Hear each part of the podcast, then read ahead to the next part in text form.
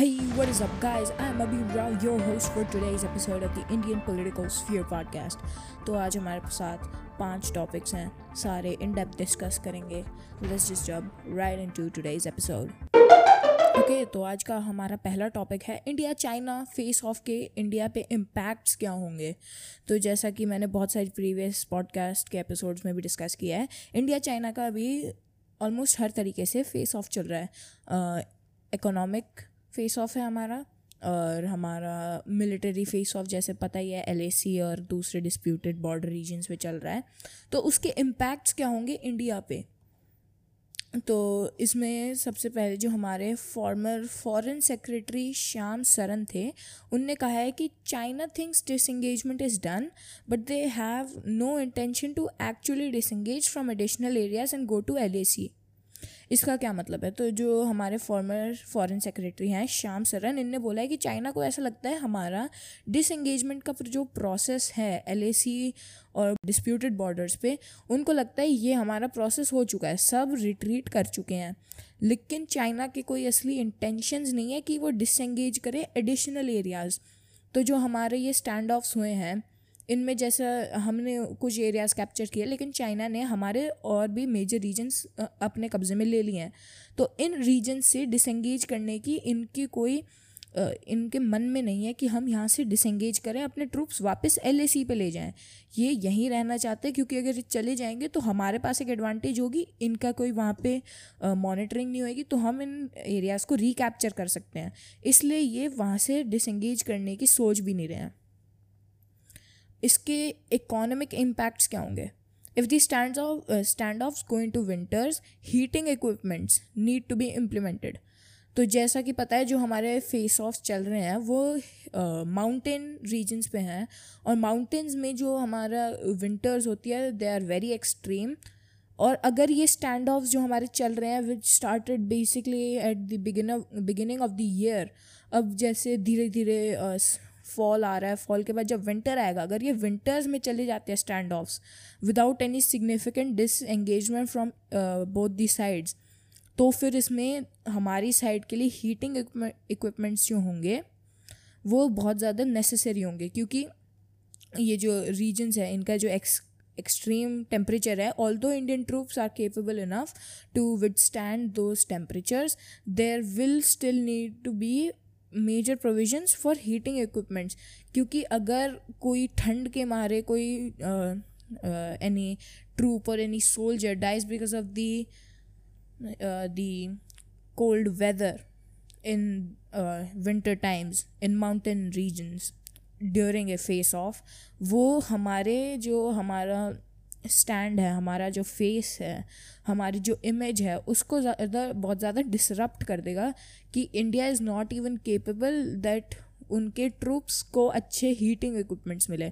और ये जैसा कि बहुत सारे डिस्प्यूटेड रीजन्स हैं, वहाँ पे बहुत सारी फिंगर रीजन्स हैं कि यहाँ पे मेन फेस ऑफ़ है, यहाँ पे मेन फेस ऑफ़ है। और साइड में छोटे छोटे रीजन्स भी हैं। तो इन सबको मिला के इन सब, इन सारे रीजन्स को अगर हम माइंड में रखते हुए हीटिंग इक्विपमेंट्स की बात करेंगे so that would be very expensive for us और दूसरा इकोनॉमिक कॉस्ट है कि sanctioning China won't be effective for China and even for India कि जो अगर हम चाइना के गुड्स को सैंक्शन कर देंगे तो जो हम इम्पैक्ट चाहते हैं चाइना पे हो, वो उतना डिज़ायरेबल नहीं होगा क्योंकि लॉकडाउन के जो ये पीरियड है और कोविड नाइन्टीन का जो ये पीरियड है इसमें अभी भी चाइना अपनी मैन्युफैक्चरिंग को फुल स्पीड में कर रहा है और बहुत सारी कंपनीज़ हैं जो अभी भी चाइना में अपनी चीज़ें मैन्युफैक्चर करवा रहे हैं। और ये this will come up later on in the video with another section that I have लेकिन कई सारी ऑटोमोबाइल कंपनीज़ हैं जो अभी चाइना में अपनी मैन्युफैक्चरिंग कंटिन्यू कर रही हैं। तो इतना मेजर इम्पैक्ट नहीं होगा चाइना पे और इंडिया के लिए भी ये इतना बेनिफिशियल नहीं होगा, क्योंकि अगर हम इमीडिएटली चाइना की जो सप्लाई चाइना की जो गुड्स आ रहे हैं इंडिया में, उनको इमीडिएटली ऐसे कट ऑफ़ कर देंगे तो हमारे लिए भी इम्पैक्ट होगा क्योंकि our economy will not be ready to produce such items on a very large scale which we import from China अगर बच्चों के टॉयज़ हो गए लेट्स टेक एन एग्ज़ाम्पल तो वो toys ninety nine percent of them come from China तो अब इतना मेजर जो गैप होगा सैंक्शन लगाने के बाद उसको हम फिलअप कैसे करेंगे? उसमें हमारे प्रोडक्शन कॉस्ट को भी मैनेज करना है लेबर को मैनेज करना है तो ये जो सैंक्शंस होंगे they won't be very effective और इसका एक और कॉस्ट है इंडिया चाइना फेस ऑफ़ का, कि stalemate in winters would lead to more loss of area to China क्यों अगर हम ऐसे ही फंसे रहे कि हम डिसंगेजमेंट की बात कर रहे हैं, लेकिन हमने डिसंगेज नहीं किया है तो इसमें चाइना और रीजन्स कैप्चर कर सकता है because of bigger army diplomacy तो ये जो पहले भी मैंने बताया था हीटिंग इक्विपमेंट इक्विपमेंट से भी थोड़ा रिलेटेड है और जो ये फॉर्मर सेक्रेटरी श्याम सरन की जो स्टेटमेंट आई थी, उससे भी रिलेटेड है कि ये जो रीजन्स हैं, यहाँ से ये वापस जाने वाले हैं नहीं। ये विंटर्स में चले जाएँगे, हमारे एडिशनल कॉस्ट होंगे और हम इतने मोबिलाइज नहीं कर पाएँगे। इसलिए चाइना और और भी ज़्यादा रीजन्स हमारे कैप्चर कर सकता है। क्योंकि जो उनकी मैन्युफैक्चरिंग है और उनके कंट्री में और जो भी इन्वेस्टमेंट्स हैं और उनकी इकोनॉमी है economy is almost back to this same trajectory as it was pre pandemic तो अगर ये स्टेलमेट विंटर्स में कंटिन्यू हो जाएगा तो चाइना ऑफ़ कोर्स और रीजन्स को एक्वायर करने की कोशिश करेगा, जिससे हमारे हमारे लिए और लॉस होगा।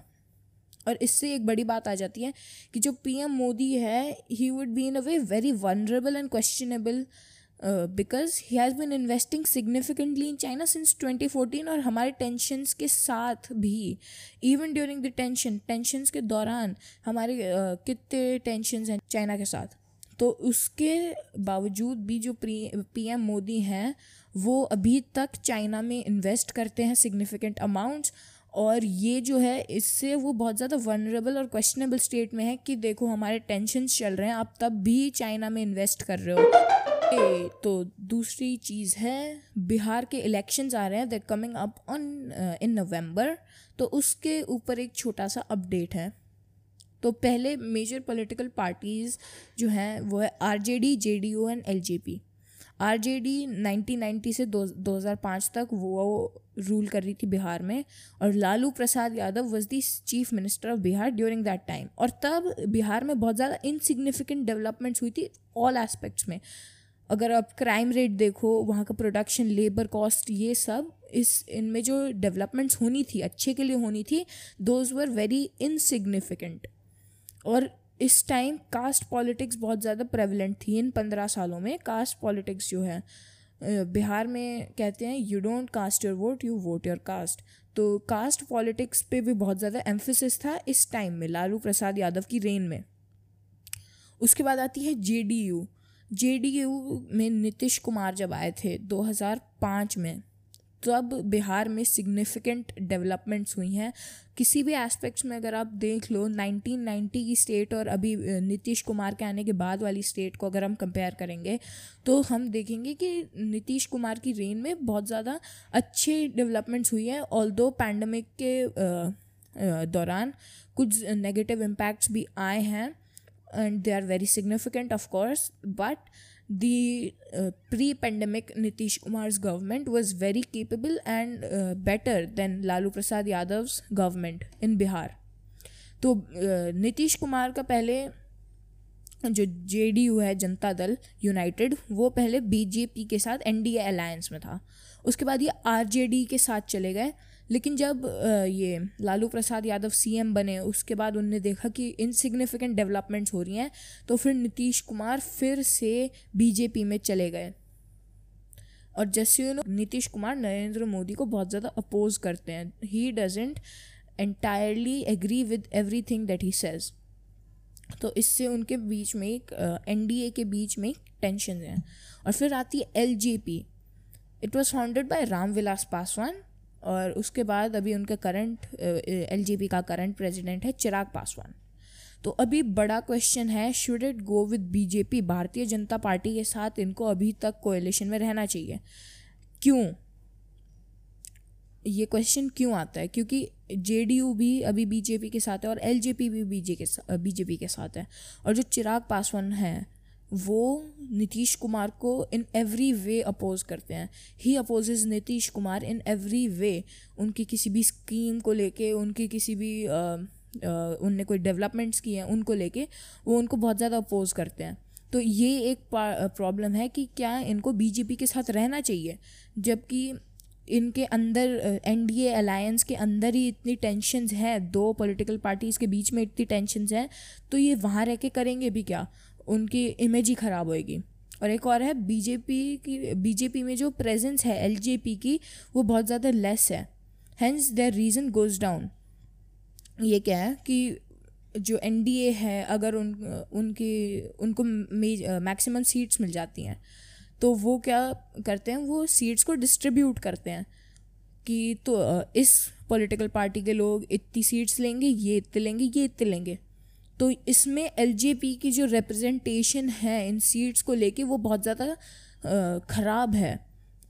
अभी लेटेस्ट जो है इलेक्शंस हुए थे लोकसभा के, उसमें एल को सिर्फ़ दो सीट्स मिली थी और बीजेपी को एज यू नो बहुत ज़्यादा सीट्स मिली थी। It was somewhere around two hundred and fifty I don't remember exactly लेकिन उनको मेजॉरिटी मिली थी, जिसमें से एल जे पी को सिर्फ़ दो ही सीटें मिली। और ये जो है, इनकी रिप्रेजेंटेशन एज ए सेड ये कम हो गई।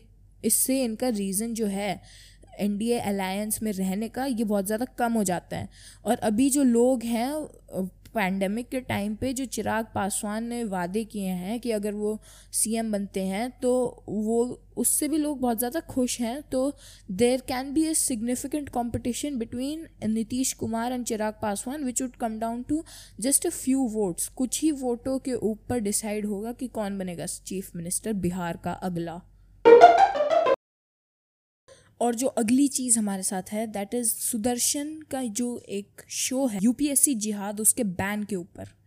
तो ये है क्या? इसका बेसिकली मोटिव क्या है? ये कह रहे हैं कि UPSC has an increasing Muslim quote and quote infiltration who drive the nation of course तो ये कह रहे हैं मुस्लिम रिप्रेजेंटेशन नहीं है इनफिल्ट्रेशन है इन यूपीएससी जो सिविल सर्विसेज़ के लिए एग्ज़ाम दिया जाता है। तो इसमें इनके इन्फिल्ट्रेशन है, जिससे ये नेशन को ऑफ़ कोर्स ड्राइव करेंगे। जिससे ये नेशन के हित में काम नहीं करेंगे being in the civil services they would have some autonomy और फिर ये नेशन के अच्छाई के लिए काम नहीं करेंगे नेशन के बुरे के लिए काम करेंगे। ये यूपीएससी जिहाद का कहना था। तो जैसे ही इसका टीज़र ट्रेलर लॉन्च हुआ तो यूपीएससी एंड आईपीएस के जो लोग थे जिनने इन एग्ज़ाम्स को क्लियर किया है, हिंदू, मुस्लिम सिख्स सबने इसको अपोज़ किया। क्यों? क्योंकि पहली बात U P S C constitution constitutional body है। वो किसी की रेस को नहीं देखते, किसी की कास्ट जेंडर वगैरह, कुछ को नहीं देखते। If you have talent you can enrol in it and go in the civil services तो इसकी वजह से उनने बोला कि मुस्लिम की कोई इन्फिल्ट्रेशन हो ही नहीं सकती, क्योंकि ये टैलेंट के बेसिस पे लेते हैं और ये रिप्रेजेंटेट कर रिप्रेजेंट कर रहे हैं सिर्फ़ मुस्लिम कम्युनिटी को। और वैसे भी मुस्लिम कम्युनिटी का जो रिप्रेजेंटेशन है सिविल सर्विसेज़ में, वो बहुत ज़्यादा बहुत ज़्यादा कम है।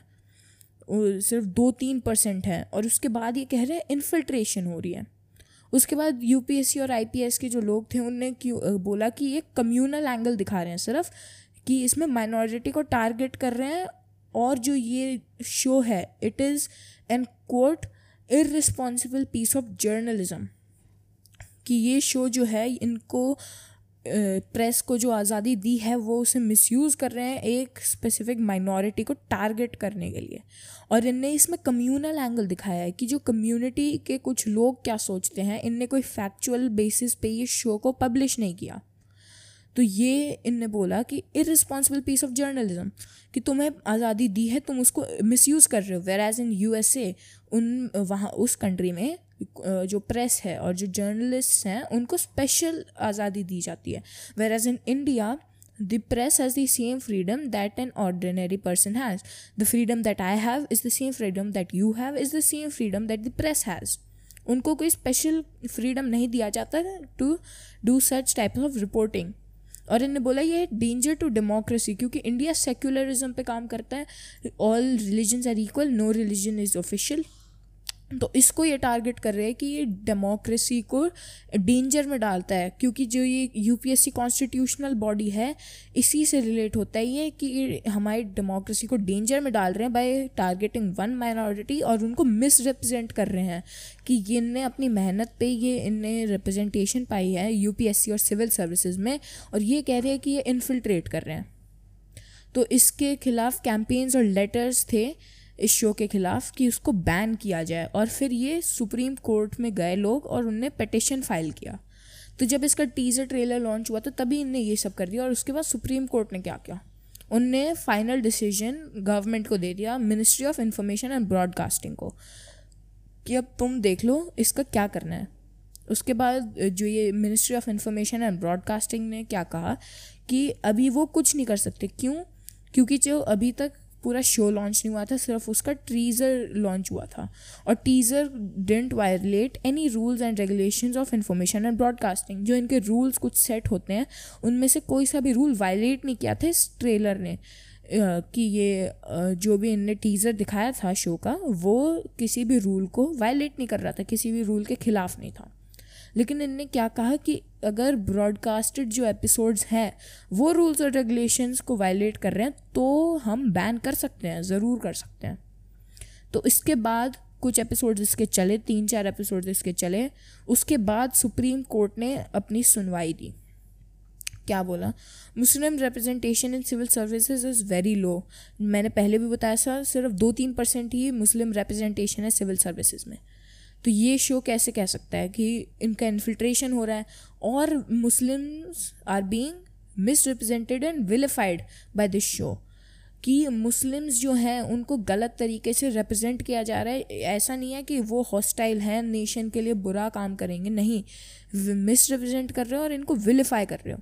इनने बोला कि electronic media has the power that it can damage the reputation and image of people and communities तो अगर आप ऐसे इलेक्ट्रॉनिक मीडिया के थ्रू किसी भी माइनॉरिटी को मिस रिप्रेजेंट करोगे तो उनकी इमेज तो ऑफकोर्स ख़राब होगी and that is exactly what they are doing और इनने बोला shows work on T R P television rating points and media should do its work with what people think is better तो TRP के basis पे क्या इनने क्या बोला है कि सिर्फ़ यूज़र्स का इंटरेस्ट बनाने के लिए और ज़्यादा से ज़्यादा व्यूज़ आने के लिए ये किसी इन्वेस्टिगेशन चलती है। तो इन्वेस्टिगेशन का एक ही साइड दिखाते हैं।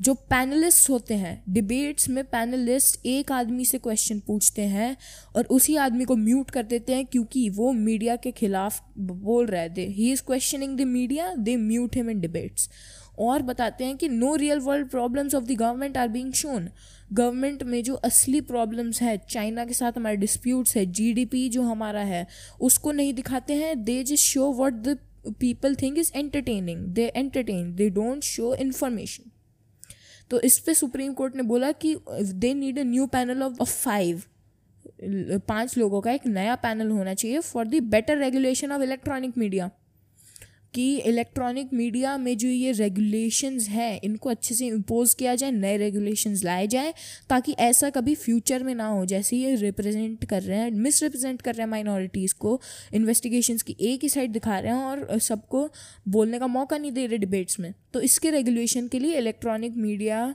को रेगुलेट करने के लिए एक पैनल होना चाहिए पाँच लोगों का जो इसको ओवरसी करेंगे। सुप्रीम कोर्ट ने बोला था कि एंकर की मेन प्रॉब्लम है that he is challenging a minority getting into civil services मैंने पहले भी बोला था civil services works on the basis of talent not from not on any other basis if you are Muslim you can go in there if you have talent if you are Hindu if you don't have talent you you can't go in there तो इसके हिसाब से इनने कहा कि पहले ही इनकी representation इतनी कम है आप उनको मिस रिप्रेजेंट और विलीफाई कर रहे हो और अब कह रहे हो कि माइनॉरिटी को आप चैलेंज क्यों कर रहे हो? चैलेंज कर रहे हो कि सिविल सर्विसेज़ में क्यों जा रहे हैं? हर आदमी का every person has a right that they can try out for civil services अगर उनमें टैलेंट होगा they can be accepted if they don't have talent they will not be accepted तो यही कह रहे हैं ये कि एंकर की मेन प्रॉब्लम यही है कि ये चैलेंज कर रहे हैं कि यार सिविल सर्विसेज़ में मुस्लिम क्यों जा रहे हैं? Whereas they have every right to go in there and में इनने बोला था कि communal reporting is not always correct मैंने पहले भी बताया था कॉन्स्टिट्यूशनल बॉडी है और इसमें इनने कम्यूनल एंगल दिखाया है, सिर्फ़ जो कुछ लोग कम्युनिटी के सोचते हैं। Which is not always correct factual basis पे इनने अपनी इन्वेस्टिगेशन को कैरी आउट नहीं किया whereas the lawyer for U P S C जिहाद इज़ सेंग दैट कि हाँ भाई, हमने फैक्चुअल बेसिस पे किया, लेकिन सुप्रीम कोर्ट ने बोला, नहीं, आपने कम्यूनल बेसिस पे किया है. कम्युनिटी के कुछ लोगों से क्वेश्चन करके, उनका माइंडसेट को थोड़ा बहुत मैनिपुलेट करके, आपने ये अपनी इन्वेस्टिगेशन कोर्ट इन्वेस्टिगेशन जारी की है। असली कोई इसमें फैक्ट्स नहीं है। और जो अगली चीज़ है, ये है तो Harley Davidson to leave India Harley Davidson जो है जो बाइक्स की एक कंपनी है from Milwaukee USA they will leave production and sales in India वो अब इंडिया में ना कोई बाइक प्रोड्यूस करेंगे, ना इंडिया में कोई बाइक बेचेंगे.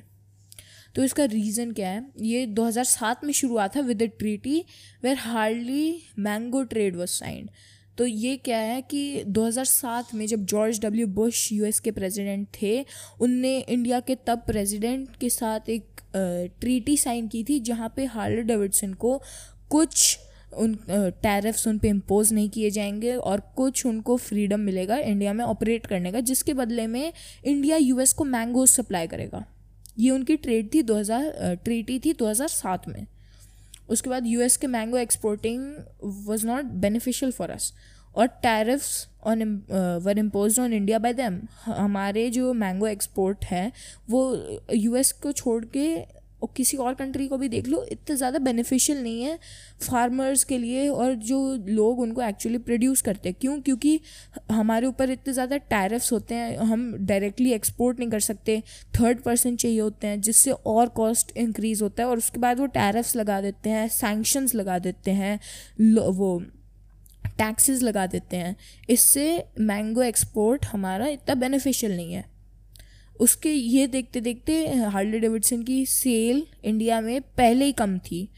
क्यों? क्योंकि उन उनकी बाइक्स के जो प्राइसेस थे, क्योंकि इंडिया की जो वास्ट मेजॉरिटी है, वो नॉर्मल बाइक्स से भी कंटेंट थी। They don't want high price bikes उनका जो कस्टमर बेस है, वो बहुत कम था इंडिया में।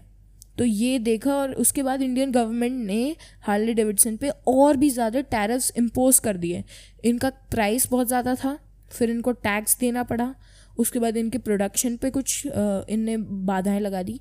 उसके बाद एडिशनल टैरिफ्स लगा दिए। तो इससे हार्ले डेविडसन ने अब ये डिसीज़न लिया है कि वो इंडिया से अपना प्लांट हटा देंगे और ये इंडिया में डायरेक्ट सेल भी नहीं करेंगे। और ये जो इनके प्लांट में और जो टोटल एम्प्लॉयज़ इंडिया में थे, वो सत्तर थे। सेवेंटी लोग would be laid off not a very big amount if you consider other lay off which are happening during the pandemic period और ये ऐसा पहले भी हो सकता है जी एम जनरल मोटर्स जो था they also left Indian market because of taxes उन पर जो टैक्सेस इम्पोज किए जा रहे थे, वो बहुत ज़्यादा थे and they could not handle this so General Motors ने भी इंडिया को छोड़ दिया। उसके बाद मेजर इंडियन ऑटोमोबाइल कंपनीज़ जो हैं मेन इंडिया के जो हैं कंपनीज़ वो हैं टाटा मारुति होंडा hyundai, और इन सबने भी कभी ना कभी बोला है इंडिया में ऑटोमोबाइल्स पे टैक्सेस के बारे में, कि टैक्सेस बहुत ज़्यादा हैं, इसलिए कोई हमारे लिए कंपटीशन नहीं होता, इससे मोनोपली क्रिएट हो जाती है। तो ये इनने कहा कि इंडियन गवर्नमेंट को थोड़ा बहुत कुछ कॉम्पनसेशन करना चाहिए जिससे और लोग आए इंडिया में इंडिया का इंडिया में वैरायटी हो कंपटीशन बढ़े और वो इंडियन गवर्नमेंट के लिए भी बेनिफिशियल होगा। और आज का जो फाइनल टॉपिक है that is China hacking ISRO ISRO जो इंडिया की कंपनी है which is basically related to satellites and aerospace उन, उसकी सैटेलाइट्स को चाइना ने हैक किया करने की कोशिश की थी। तो ये है क्या? लेट्स सी तो यू एस बेस्ड जो सी ए एस आई है China aerospace in studies institute इनने कहा कि China carried out several cyber attacks between 2007 and 2018 तो ये नौ ग्यारह सालों में इनने कई सारे साइबर अटैक्स कैरी आउट किए थे। और these included attacks against ISRO satellites in 2017 लेकिन they were not successful unlike 2012 NASA jet propulsion labs तो जेट प्रोपल्शन लैब्स जो नासा की है, उसको 2012 में चाइनीज़ लोगों ने हैक कर दिया था एंड उनकी सैटेलाइट्स को उनने मैनिपुलेट किया था और कई उनकी चीज़ों को ऑफलाइन भी कर दिया था। तो इसकी तरह ये 2017 वाला इसरो सैटेलाइट्स की हैकिंग सक्सेसफुल नहीं हुई थी। तो जो इसमें हुआ क्या, जो I R N S S है Indian regional navigation satellite system वो दो टाइप की फैसिलिटीज़ प्रोवाइड करता है। Standard positioning service S P S जो उसके सारे लो सारे यूज़र्स को अवेलेबल होता है और एक है restricted service R S which is encrypted and available to only authorise personnel ये वाली जो सेकेंड सर्विस है सर्विस है आर एस ये सबके लिए अवेलेबल नहीं होती। और जो इसरो की सैटेलाइट्स यूज़ करते हैं they use R S restricted service which is also encrypted it is not like S P S which is it is also encrypted लेकिन वो कम लेवल पे इनक्रिप्शन उसकी काम करती है। तो ये हैक करके हैकर्स ने क्या what can they do they can deviate the info they can send spoof signals mobilise the sat demobilise the satellite और move the satellite using boosters तो एक एक एक करके देखते हैं। डिविएट द इन्फॉर्मेशन कोई इन्फॉर्मेशन अगर वो पिकअप कर रहे हैं तो वो उसको डिविएट कर सकते कि या हमें सैटेलाइट से मॉनिटर करके यहाँ दिख रहा है कि पचास ट्रूप्स इंडिया इंडियन साइड पे आ चुके हैं। लेकिन ये भेजेंगे नहीं। ये कह देंगे कि नहीं चाइनीज़ ट्रूप्स अपनी जगह पे हैं, वो रिसीड कर रहे हैं। और यही स्पूफ सिग्नल्स यही होते हैं। बेसिकली इन्फो डिविएट करने के लिए कि अगर चाइनीज़ ट्रूप्स नहीं भी हैं तो वो कह देंगे कि भाई चाइनीज़ ट्रूप्स आ रहे हैं maintain your army mobilize them ये स्पूफ सिग्नल्स हो गए. डी मोबिलाइज दी सैटेलाइट कि ये सैटेलाइट को कभी भी टेक डाउन कर सकते हैं कि अगर सैटेलाइट अभी अच्छे से काम कर रही है तो ये सैटेलाइट को डीमोबलाइज कर देंगे. सैटेलाइट ग्राउंड पे उतर जाएगी और वो काम करना बंद कर देगी, जिससे उनके पास कोई सिग्नल ही नहीं आएगा गवर्नमेंट को कि क्या चल रहा है.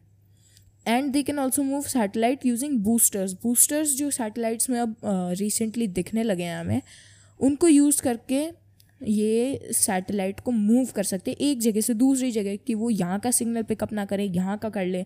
या फिर अगर वो उसको स्पे इंटरनेशनल स्पेस स्टेशन के सामने ला के खड़ा कर सकते हैं जिससे बहुत बड़ा कोलिजन हो सकता है। या फिर अर्थ की तरफ़ उसे भेज सकते हैं जिससे अगेन बहुत बड़ा कोलिजन हो सकता है। तो ये सब हैकर्स कर सकते हैं अगर उनने कभी किसी सैटेलाइट को हैक कर दिया। और इसको प्रिवेंट करने के लिए 2012 का जो हुआ था so that it does not happen again USA के पास एक स्पेस साइबर सिक्योरिटी पॉलिसी है, जो नॉन एग्जिस्टेंट है इंडिया में। ये इंडिया में जो ये पॉलिसी है स्पेस साइबर सिक्योरिटी पॉलिसी ये इंडिया में नहीं है। और इसमें होता क्या है कि जो स्पेस में साइबर सिक्योरिटी है साइबर सिक्योरिटी बैंक्स की हो गई और पर्सनल इंफॉर्मेशन को सॉफ्टवेयर uh, स्टोर जो करते हैं उसको सिक्योर करने के लिए होती है साइबर सिक्योरिटी जब ये स्पेस की सैटेलाइट्स है स्पेसशिप्स के ऊपर जब इसे डालते हैं तो एक बहुत uh, बड़ा रिस्क होता है जब हम किसी भी सॉफ्टवेयर को या फिर किसी भी डेटा को हम स्पेसशिप्स के ऊपर डालते हैं कि वो इजीली एक्सेसिबल हो जाएगा क्योंकि सैटेलाइट्स जो होती हैं उनके उनकी सिक्योरिटी के ऊपर 1980 1970 से पहले काम ही नहीं किया था।